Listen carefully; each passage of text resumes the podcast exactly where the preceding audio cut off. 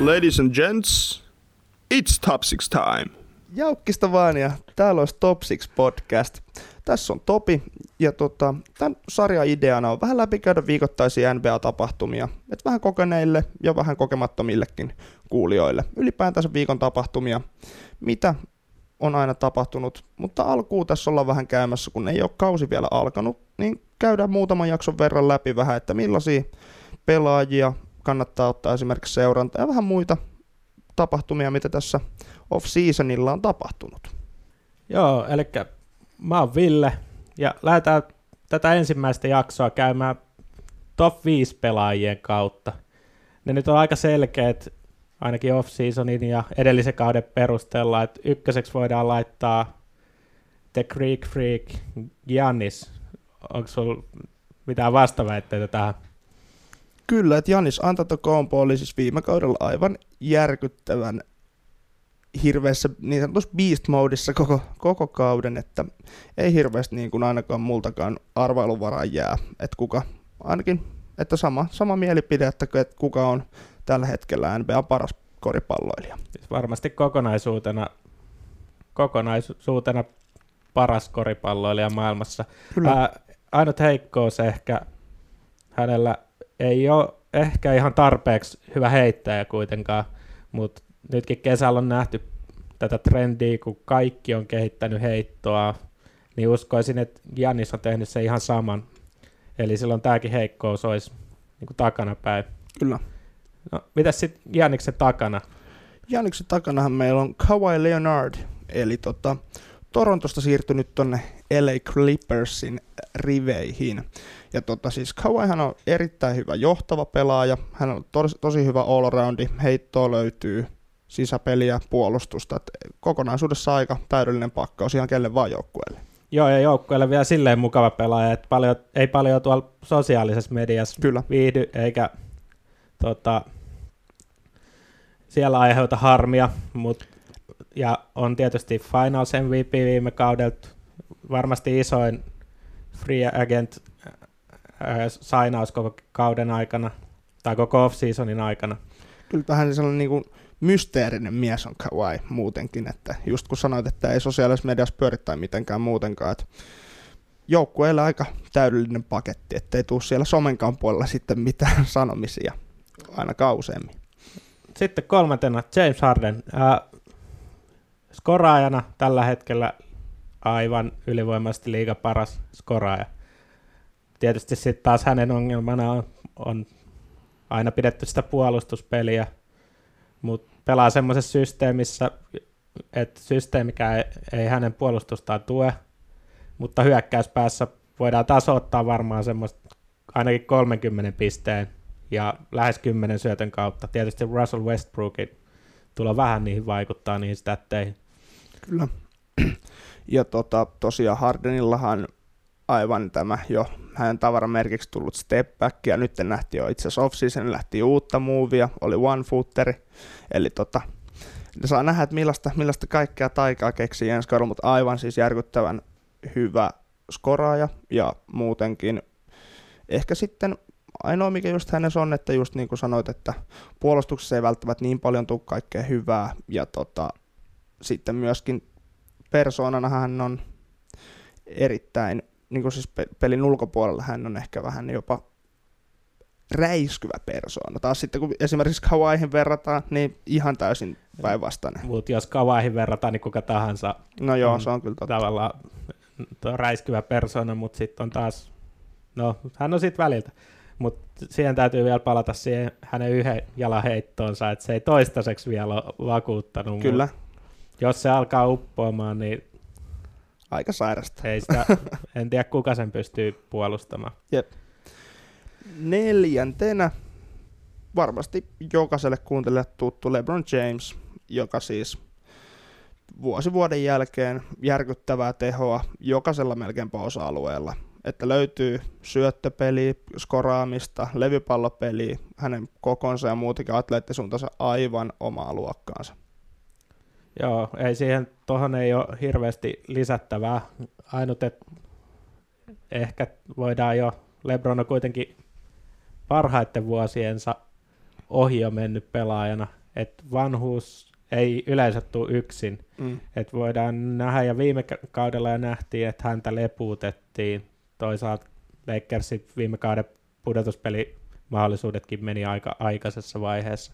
Mutta uskon, että tällä kaudella ei tule pelaamaan back-to-back gameissa niin paljon, mitä on aikaisemmin urallaan pelannut. Kyllä.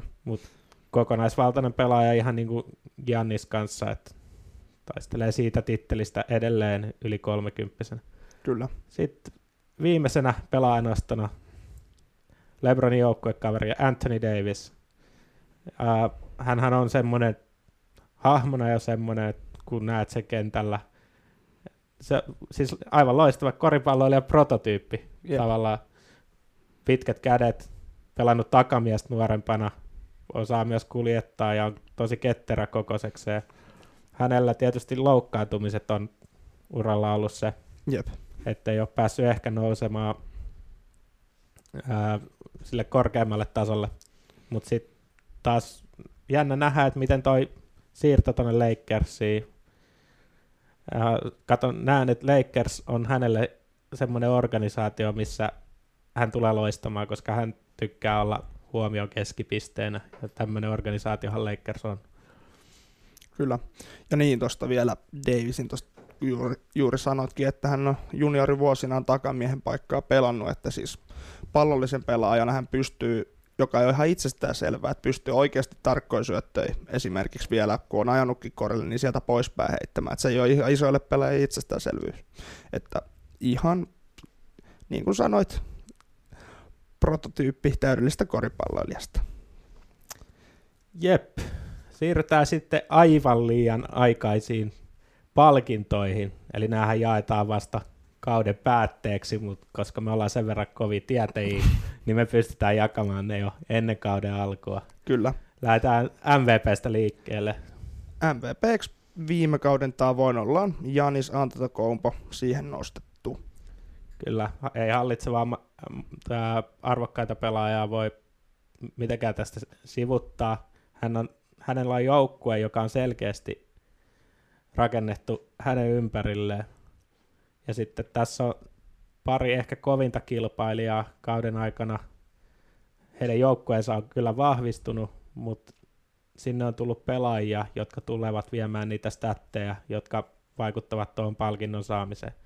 Eli Hardenilla on Westbrook, ja se ei tule olemaan ehkä niin aurinkoista se heidän menonsa koko kauden aikana. Eli har- veikkaan, että Hardenin statit vähän tulee laskemaan. Ja LeBronilla taas Anthony Davis, molemmat MVP-tasopelaajia. Miten se tulee vaikuttamaan, vaikea tässä vaiheessa sanoa. Ja LeBronille myös se, että hän tulee ehkä huilaamaan jonkun verran kauden aikana. Ei tule pelaamaan 82 peliä, joka taas sitten Jannis tulee pelaamaan. Kyllä. Ja tota, tuohon ei oikeastaan lisättävää, eli suora lähdetään vaan seuraavaan kohtaan, joka on sitten Defensive Player of the Year, eli vuoden puolustava pelaaja. Tässäkin viime kauden elkeen ja itse asiassa toissakin kauden elkeen Rudy Gobert, ranskalaispelaaja, pelasi siis sentteriä ja tota siis Favorsin lähdön myötä entistä suurempi totta kai puolustusvastuu siirtyy hänelle, mutta hän on siis kuitenkin niin kuin sanotuksi tuli, että kaksi kertaa jo tätäkin aikaisemmin valittu vuoden puolustavaksi pelaajaksi. Kyllähän ihan siis muutenkin tällä joukkueella, missä hän pelaakin, eli Utah Jazz, niin aina tunnettu hyvänä puolustavana joukkueena, niin hän on just se viimeinen selkärangan, selkärangan nikama sitten siellä, mikä viimeistään useimmiten hyökkäävän pelaajan puolustaa pois sieltä. Kyllä, ja äh, Goberthan mikäli voittaa tämän kolmannen perä, peräkkäisen parhaan puolusta, puolustavan pelaajan tittelin, tulee olemaan historiassa toinen pelaaja, joka näin on tehnyt. White Howard voitti myös kolme titteliä perän jälkeen. Ja Utahin puolustus, siellä on tosi paljon nopeita takamiehiä, jotka vaihtavat screenejä kaarella. Se tietysti avaa taas sitten ajopaikkoja vastustajan takamiehille, mutta yleensä siellä on Rudy Gobert koko, tai koko hänen ruhonsa korin edessä. Kyllä. Ja tämä tulee ruokkimaan hänen torjuntastatteja erityisesti Plus hän johtaa joukkueensa puolustusta. Öö, kyllä, se oli varmaan puolust- tuosta parasta puolustavasta pelaajasta. Sitten ehkä vähän mielenkiintoisempaan aiheeseen vuoden valmentaja. Siihen meillä on nostettu Sixersin coachi, eli Brett Brown. Sixersi, johon tullaan vielä itse asiassa tämän podcastin aikana palaamaan, eli tähän Eastern Conferencein heikkouteen, eli he tulee siitä hyötymään. Se on aika todella todennäköistä, ja muutenkin joukko on ollut useamman kauden hyvä, mutta tällä kaudella sitten tulee aika todennäköisesti, tässä ollaan vähän povattu, että jopa yli 60 voittoa saattaa tulla tämän kauden aikana. Todella joukkue on tosi hyvä ja muutenkin siinä on sitten coachina kiva olla, kiva olla penkin päässä, kun muutenkin tähteä, tähteä löytyy joka lähtöä joukkueesta. Joo, ja toi, näen ehkä hänelle pahimpana kilpailijana Clippersin, Doc Riversin, mutta en sitten taas itse usko, että Clippers keskittyy runkosarjaan niin kovasti kuin Sixers, vaan leputtaa pelaajia siellä, eikä ehkä tule ottamaan yli 60 voittoa runkosarjassa. Ja tämä palkintohan jaetaan nimenomaan runkosarjan perusteella. Silloin Sixers tulee tekemään sen isoimman hypyn viime kaudesta, ja se on yleensä riittänyt palkinnon voittamiseen.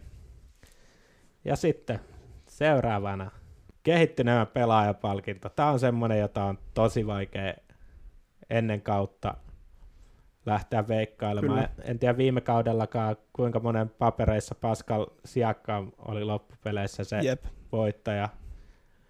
Mutta meillä on tässä kuitenkin veikkauksena Lonzo Ball, joka voi, se monen mielestä voi kuulostaa typerältä, koska häntä on pidetty floppina ne pari kautta, mitä on nyt Lakersissa pelannut, mutta hän tulee nyt pääsemään pois Los Angelesin valokeilasta ja pääsee joukkueeseen, joka on aika tasavahva, tietysti Sion Williamsonin takana. Hän pääsee ruokkimaan monia pelaajia, itsekin pääsee skoraamaan todennäköisesti jonkun verran. Hän on off-seasonin aikana myös kehittänyt heittoa ja ainakin klippien perusteella se on paljon paremmassa formissa kuin aikaisemmilla ka- kausilla. Se tulee suoraan näkymään hänen piste keskiarvossaan.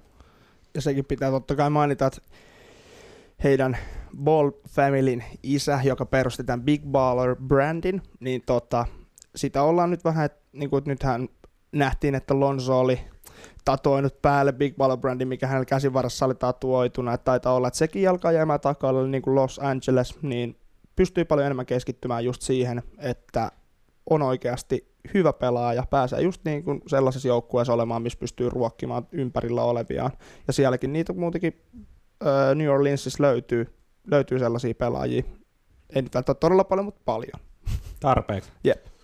Ja viime kaudella tosiaan Lakersissa oli vielä se ongelma, että LeBron ottaa aika lailla pelintekovastuuta. Silloin Lonzo joutuu pelaamaan paljon ei niin ominaista paikkaa itselleen, koska hän on nimenomaan peliä rakentava takamies. Ja muutenkin Los Angelesissa sitten oli esimerkiksi takamiehen toisena, mikä oli niin totta kai Russian Rondo, joka on monta kautta jo NBS pelannut, erittäin kokenut, että hänellä on kuitenkin, hänellä löytyy mestaruutta takatoskusta ja muutakin tällaista, niin että siinäkin ei vaan Los Angeles vaan yksinkertaisesti ollut vaan sellaista mahdollisuutta, että olisi voinut tällaisiin saavutuksiin päästä.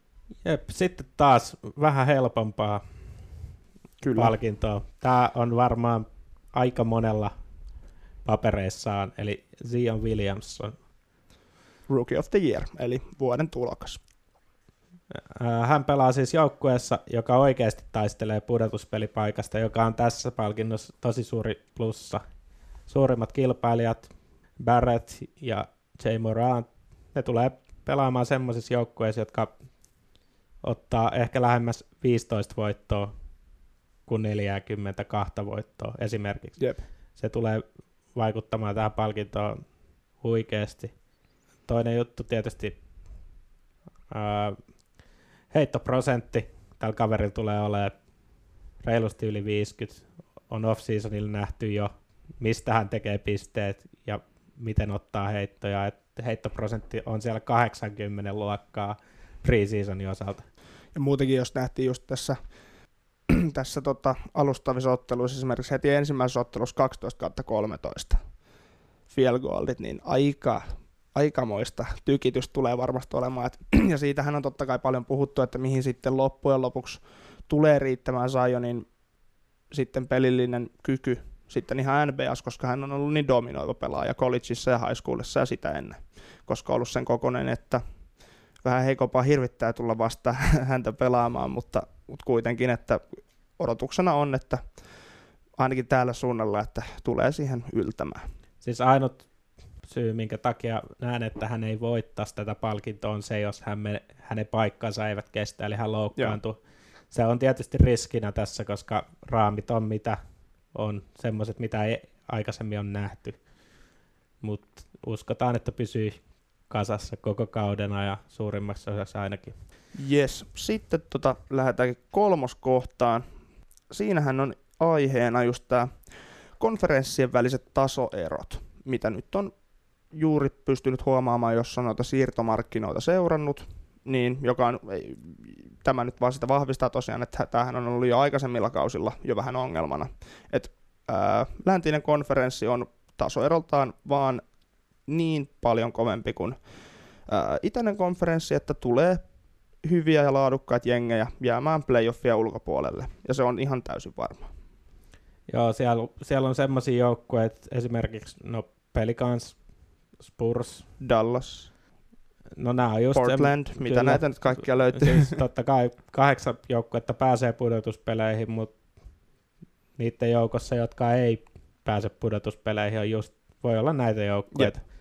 Nämä joukkueet on semmoisia, että ne olisi, mä heitän semmoisen statementin, että ne olisi taistelis kotiedusta itäisessä konferenssissa, kun nyt taas itäisen konferenssipuolelta playoffeihin mennään 40, 45 prosentin voittoprosentilla ehkä. Sehän nyt tietysti taas sataa sitten meidän suomalaisten kannalta Markkasen laariin, mutta jotainhan tälle on tehtävä jossain vaiheessa ja sitä tullaan varmasti miettimään ja onkin, sitä on mietitty jo NBS, että miten näitä saataisiin tasattua, koska se, no, se on ihan pudotuspelisarjojenkin kannalta – tosi... mielenkiintoisempaa ja muutenkin Kyllä, siis kilpailukykyisempää. Siis nimenomaan siellä tulee todennäköisesti Sixers ja Milwaukee ainakin painelemaan ensimmäiseltä ja ehkä toiseltakin playoff-kierrokselta jatkoon 4-0 voitoin, kun taas sitten Vestissä voidaan joutua pelaamaan pitkiä sarjoja.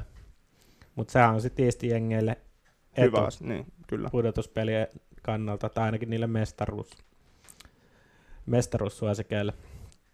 Mutta tota, se ei ole taas sitten, tässä tulee se, että jokainen ylimääräinen peli kuitenkin tuo rahaa kassaa joukkueelle ja liigalle. Kyllä. Mutta jätetään se vähän lyhyemmäksi Joo. tällä kertaa ja siirrytään tästä nyt käsittelemään Lauri Markkasta ja Bullsia. Millaisia statteja sä uskot nyt, että Markkanen tekee tällä kaudella tai mitä hänen pitäisi tehdä, että Bulls tulee olemaan playoff-jengi? No tota, jo tähän muuten pakko eikä sanoa, niin kuin sanon, niin tota, se, että mitä on jo esimerkiksi Jenkeissä jo, niin kuin viime kaudellakin jo ihmeteltiin sitä, että mi, mi, mikä siinä Bullsin joukkueessa on, että he ei ole päässyt playoffeihin. Miten on silti pelannut näin heikosti, mihin tää, mitä tähän asti. Et se, mitä se Markkaselta tulee vaatimaan, on piste keskiarvo pitäisi olla siinä 20 paikkeilla, mieluummin paremmalla puolella tietenkin. Mä sanoisin, että pitää olla yli tällä kaudella. Kyllä. Jo, jo eli se oli viime kaudella 19 pisteessä. Ja no kaikkihan nyt tietää, että Markkanen on isoksi mieheksi ehkä NBA paras heittäjä. Kyllä. Ja, mutta sitten levypallo pelaaminen on toinen juttu, mitä häneltä vaaditaan. Ja mä väittäisin nyt, että melkein pitäisi olla se tupla-tupla keskiarvo Markkasella – Tietysti muidenkin pelaajien pitää parantaa, mutta koska hän on joukkueensa yksi tähtipelaajista, niin hänen on tehtävä se hyppy. Muut seuraa sitten perästä. Mutta Pulssilla on tosiaan muitakin ongelmia Kyllä. ollut ihan tuolla GM-tasolla asti ja joukkueen johdossa. sekin niin, mikä pitää muuten Markkasesta, että ainakin mitä kuvista päätellä, niin taas on lihasmassa ainakin kertynyt sen verran, että pitäisi ainakin siellä näyt, se pitäisi kyllä näkyä siellä korjauspelaamisessa. Just levypallotilanteesta se pitäisi ottaa kaikki hyöty käyttöön siitä massasta, mitä on nyt sitten off-seasonin aika hankittu. Ja Bullsillahan on tällä hetkellä sellainen tilanne, että siellä on viime kauden avaava takamies, eli Chris Dunn, niin hänellä on nyt sitten kaksi kilpailijaa tullut. Toinen tuli draftista ja toinen tuli sitten tuolta Washingtonista. Ja tota, nehän on Kobe White ja Saduransky. Sitten voi sulle kysyä, että kuka sun mielestä olisi tällä hetken näytöillä olisi avaava takamies? No varmaan Thomas Satoranski. Hänellä on kokemusta kuitenkin useampi kausi jo NBAsta ja Kobe White jätetään ehkä vähän kasvamaan korkoa. Tulee saamaan penkiltä kyllä minuutteja ja on pelannut preseasonilla hyviä pelejä. Mutta uskon, että äh, no, Thomas Satoranski on myös eurooppalaisen koris äh, koulukasvatti. Ja veikkaan, että tulee sopimaan just Markkasen pelityyli loistavasti. Ja hän on pääs niin sanotusti peliä tekevä pelin tekijä, että ei itse lähde heti skoraamaan, vaan katsoo ensin syöttöä.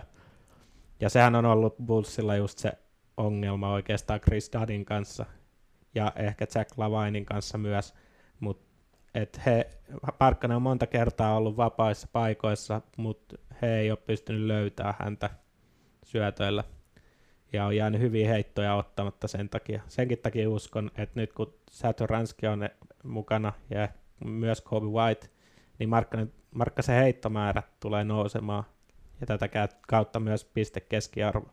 Sitten voitaisiin hypätä siihen vielä, otetaan saman tien toi Jack Lavine käy, käsittely. Hänhän on ihan loistava skoraaja. Puolustuspäässä vajaavainen. Ei, hän, hän on vähän James Harden tyyppinen mm, ehkä. Kyllä, ehkä, ehkä voisi olla vähän, vähän ehkä siihen suuntaan. Köyhän miehen, köyhän miehen uh, James Harden. Mutta tota, hän kyllä pystyy luomaan itselleen paikkoja, mutta ei ehkä ole niin hyvä sitten luomaan taas muille niitä paikkoja kuin taas vaikka Harden. Et liian usein hänellä on aikaisemmin ää, ratkaisut ollut nimenomaan omia heittoja. Ja sen pitäisi nyt jossain määrin muuttua, että saadaan joukkue pelaamaan paremmin koripalloa. Kyllä.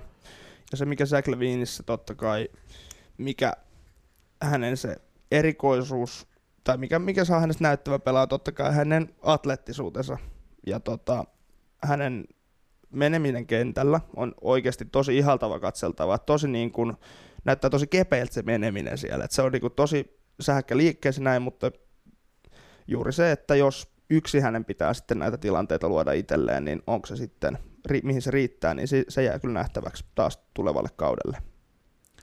No viimeisenä veikkaus siihen, että meneekö Bulls tänä vuonna pudotuspeleihin? Kyllä mä sanoisin, että kyllä kasipaikasta taistellaan Bullsin kanssa. Aika, aika siihen, siinä paikkeelle, siihen paikkeelle ää, niin kuin korkeintaan heidät sijoittaisi. Joo, mä oon siinä 7-8 paikkojen kannalla kanssa. Uskotaan siihen, että menee kuitenkin kyllä. pudotuspeleihin ja Markkanenkin pääsee maistamaan pudotuspelejä Vihdoin ja viimein, kertaa. kyllä. Sitten, Sitten vitoskohtaan. Ja tota, eli uudistuksiin ja nimenomaan tähän, kun nyt on tullut uudistuksen Coaches Challenge, eli valmentajat saa haastaa pelitilanteita. Joo, eli tämä tulee vaikuttamaan nyt, tämä NFLstä otettu malli, joka mahdollistaa sen, että joukkue voi, tai valmentaja voi haastaa virheet koko pelin ajan, ja sivurajatilanteet, goaltendingit voi haastaa muuten, mutta ei kahden viimeisen minuutin aikana. Ja tämä vaatii sen, että joukkueella on aikalisä, ja se käytetään niin, että valmentaja ottaa aikalisän ja infoa tuomareille, että haluaa haastaa jonkun heidän vihellyksensä. Ja mikäli haasto onnistuu, joukkue saa aikalisänsä takaisin. Mielenkiintoistahan tästä tekee sen, että mikäli tuomari huomaa tilanteessa aikaisemmin tehdyn virheen, se voidaan korjata se virhe jo siihen paikkaan.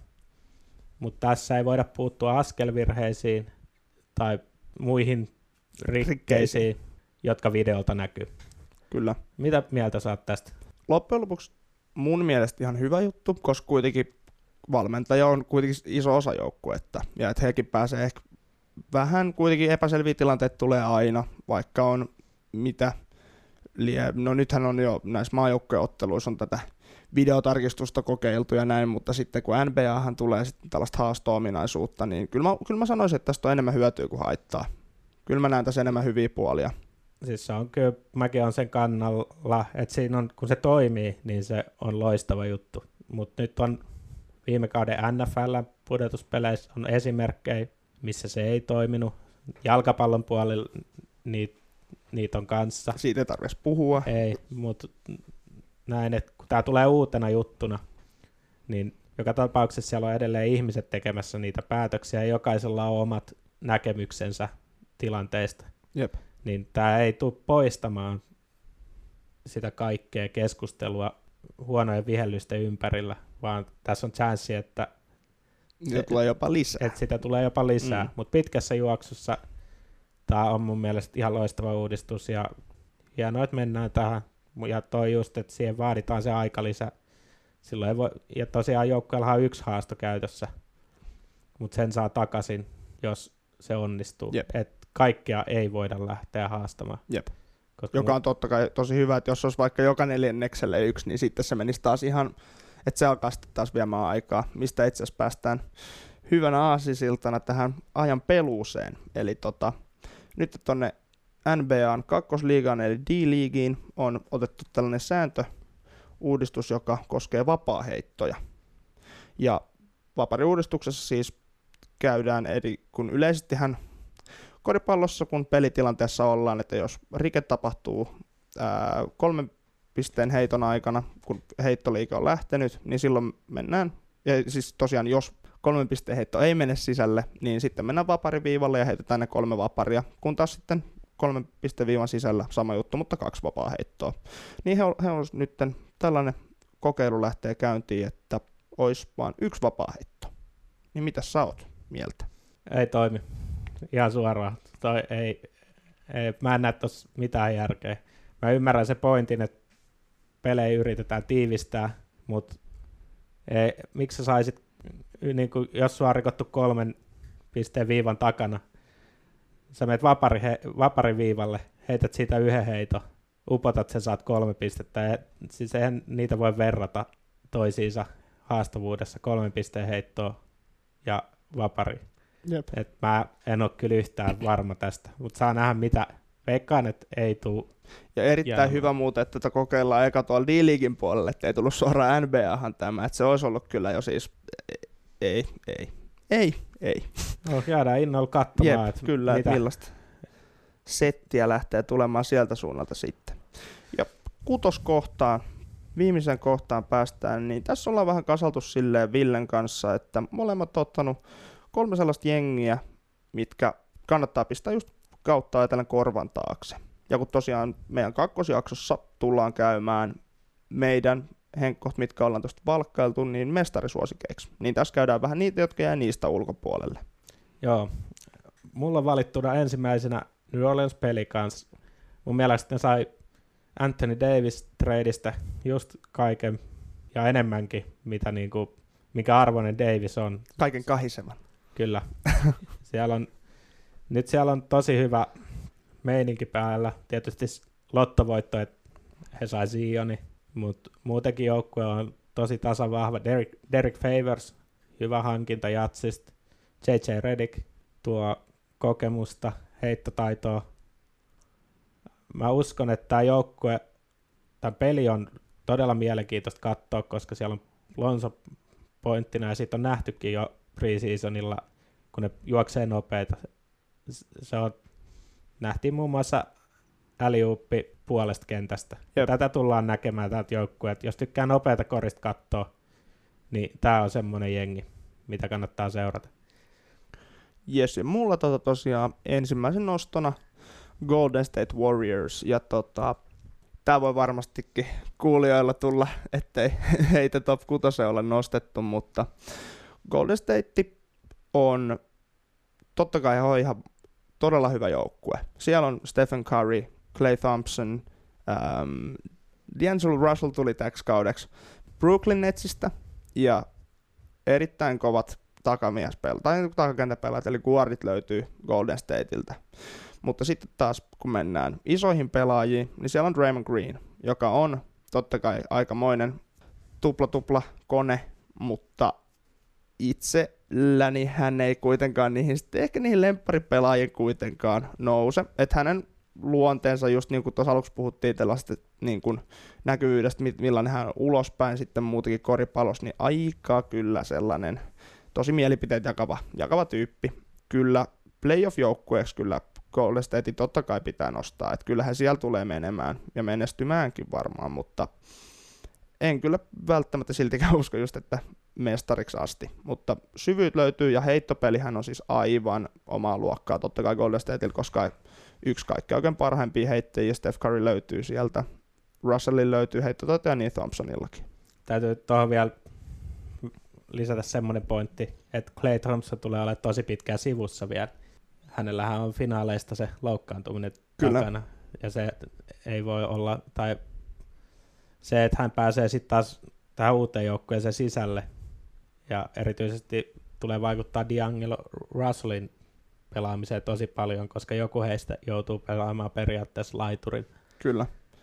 Kyllä mä heittäisin ehkä, ehkä ensimmäisen, että kyllä Clay pelaisi laituriin. Mm, Koon puolesta joo, mm. mutta se tulee se prosessi ottamaan omaa aikansa. Yep. Et totta kai he osaavat pelata sitä, mutta ei ole kyse siitä, mutta et huipputasolla. Kyllä, esimerkiksi sitten just kun tulee vaikka Lakersin tasoinen tai pituudeltaan tämän tasoinen joukkue vastaan, niin mitä sitten? Et se on just sitten, kun Clay palaa, niin sitten kyllä lähtee niin sanottu Sato Trien uusiksi sieltä suunnalta. just näin. No niin, mennään seuraavaan joukkueeseen. Yes. Uh, mulla on Boston Celtics. On ehkä paperilla hieman heikompi kuin viime kaudella. Kairi lähti, Kemba Walker saatiin tilalle. Sitten tosi iso miinus Big Manien osalta, kun Al Horford siirtyi Sixersiin. Tilalle saatiin Enes Kanter. Kanterhan on tunnettu siitä, että hänellä ei ole oikeastaan puolustuksessa mitään käyttöä kokonsa lisäksi. Tulee vaikuttamaan heidän peliinsä radikaalisti, mutta mä uskon, että heidän nuori kaartinsa tulee nostamaan tasoa ensi kaudelle. Eli Tatum ja Brown tulee olemaan tosi kovia ja ottavat se seuraava askeleen, joka tekee heistä todella mielenkiintoisen joukkueen. Sitten taas Kemba voi olla ehkä semmoinen näille nuorille pelaajille ehkä mielekkäämpi johtaja kuin Kairi oli. Kairi ehkä oli vähän omissa oloissaan ja se ei toiminut vaan se heidän tai hänen pelinsä Bostonissa. Kyllä. Sitten toisena nostona mulla oli sitten Denver Nuggets. Ja tota, viime kaudella aivan siis, no ei nyt ihan täysi yllätys, mutta kun he voitti tosiaan tuon läntisen konferenssin runkosarjan Nikola Jokicin johdolla, sieltä sellainen pikku pläjäys sitten tuli viime kauteen, että tällaista en kyllä lähtisi hakemaan nyt enää tulevalle kaudelle, mutta tosiaan, niin kuin nuo Golden tavoin, kyllä playoffeissa varmasti tullaan näkemään. Heillä Jamal Murray takakentällä pelaa. Nyt just esimerkiksi viime kaudella tosi hyvin nosti tasoaan ihan niin kuin pelin tekijänä ja niin kuin, ää, korin tekijänä myös. Joo, Denverillähän on myös aina ollut, että ovat kova runkosarjajoukkue osaksi senkin takia, että he pelaavat tosi korkeassa ilma-alassa, jossa ilma on ohuempaa. Se on tosi iso Kyllä. etu heille runkosarjan aikana, kun joukkueet tulevat sinne. He pystyvät siellä juokseen ja käy, he treenaavat tietysti myös siellä ja ovat tottuneet niihin olosuhteisiin. Siksi heillä on, varmasti tulee olemaan yksi NBA kovimpia kotirekordeja tällä kaudella. Vieraspelit on sitten erikseen ja playoffit viime vuonna ei ihan riittänyt vielä, mutta se nähdään playoffeissa sitten, että miten vuoden kokeneempi jengi pystyy tekemään. Heillähän aika lailla runko pysyy kasassa. Kyllä. Ja siis tosiaan Nikola Jokicista vielä sen verran pakko mainita, että hän tunnetusti on yksi NBAn parhaimpia isoja pelaajia. Hän osaa heittää, totta kai, koska se on kyllä huomattukin nyt NBAsta nämä isot pelaajat, jotka Euroopasta on tulleet, niin Euroopassa vähän eri tavalla. En tiedä, en tiedä mikä siinä on, mutta jotenkin vaan, että opetetaanko sitten Euroopassa paremmaksi heit, paremmin heittämistä tai muuta, että opetetaanko sitten Amerikoissa vähän enemmän vasta korin aluspelaamista, tällaista big manin rooliin enemmän, mutta tosiaan harvoin tällaista all pelaajaa näkee korin alla. Kyllä. Mennään sitten molempien viimeisiin nostoihin vielä jakson lopuksi. Mulla on Toronto Raptors. Kaikki varmasti, no itsekin kuulun tavallaan siihen porukkaan, joka on valmis heivaamaan koko Raptorsin romukoppaan. Uskon kyllä, että on Eastissä pudotuspelijoukkue, ehkä siellä on 4-5, mutta mielenkiintoista siinä joukkueessa on nähdä, että kuka ottaa nyt sen kavain rooli. Siellä on Pascal Siakam. Häneltä odotetaan taas viime kauden jälkeen tosi iso steppi ylöspäin. Kyle Lowry pääsi eroon omasta playoff-kirouksestaan. Nyt täytyy kantaa sitä joukkuetta. Ja totta kai Mark Gasolia unohtavat. Niin, Mark Gasol viime kaudella playoffeissa Raptorsissa ylipäätään aika pienessä hyökkäyspään roolissa. Et nyt olisi taas palattava siihen, mitä hän teki Memphisissä. Mutta mielenkiintoista nähdä, vaikea vielä sanoa, että kuka tekee ja mitä siellä, mutta mielenkiintoista nähdä, että kuka ottaa sen johtajan rooli. Siakkamille sitä on ainakin aseteltu tässä. Kyllä. Ja niin, tosiaan viime kauden kehittyneen niin, kehittyneemmän pelaajan palkinnon voittanut Pascal Siakam. Kyllä, kyllä sinne, suunnan, sinne suunnille sitä johtajan viittaan. Voidaanko nähdä, että voittaa kaksi kertaa peräkkäin? Saa nähdä, saa nähdä. ja tota, mulla viimeisen noston oli Portland Trail Blazers, ja siellä tosiaan viime kaudella meni vähän miten meni. E, olisiko ollut seiskapaikalta? Nousivat. Taisi olla, about seiskapaikka. Tai siinä kuitenkin loppu, niin kuin puolen välin alapuolelta, mutta siis Damian Lillard, ää, CJ McCollum, erittäin kova takakenttä duo löytyy sieltä, että erittäin hyviä, tai no Damian Lillard, aivan ja todella hyvä heittäjä, hyvä pelintekijä, on myöskin nopea, ja CJ McCallum oikeastaan täysin samat, ehkä hänellä on ehkä vähän paremmat vielä sitten niin kuin, kun hän ajaa korille, niin se on ehkä vähän vielä niin kuin sujuvampaa kuin Lillardilta. Se on nyt totta kai kaunossa katsoen silmässä, mutta omasta mielestä, mutta mitä Damian Lillardilta ottamatta pois, niin kyllä heidän, heidän harteilleen toi Portlandin ensi kausi tulee menemään, että viime kaudella se jatko, äh, kanto playereissa konferenssifinaaliin, mutta tälläkin kaudella kyllä playeripaikkaa odotetaan, mutta mikä paikka se on, niin sa- voi olla, että aika lähellä ollaan viime kauden, viime kauden tota, paikkoja. Mutta siis sitten mikä heidän joukkueella totta kai on, että sitten muilla paikoilla ei ole välttämättä sitten niin kovaa osaamista, että Hassan Whiteside, nythän Miami Heatistä sinne kiikuteltiin ja hänellä nyt ei niin hyvin on mennyt muutamat ensimmäiset kaudet siellä, että ne näytti tosi hyvää, mutta sitten jotain tapahtui, että, että katsotaan, että olisiko Portland parempi paikka sitten taas nostattaa tätä. Hän on ehkä just semmoinen jenkkisentteri. Hänellä ei ehkä se skillsetti sitten kuitenkaan mm. nykyään VAhan ole se, mitä haetaan Big Maneilta. Että hän on kyllä hyvä korinaluspelaaja, mutta hän ei pysty esimerkiksi levittämään peli. Mutta katsotaan, mitä tuoks maiseman vaiheessa hänelle jotain uutta peliä. Kyllä, mutta, mutta tässäpä se oli ensimmäinen jakso tällaista Top 6 podcastia ja laittele meille tuolla somen puolella vaikka viestiä ja voidaan jatkaa siellä keskustelua ja ollaan kuulla heitä ensi viikolla. Katsellaan asioita. Moi moi!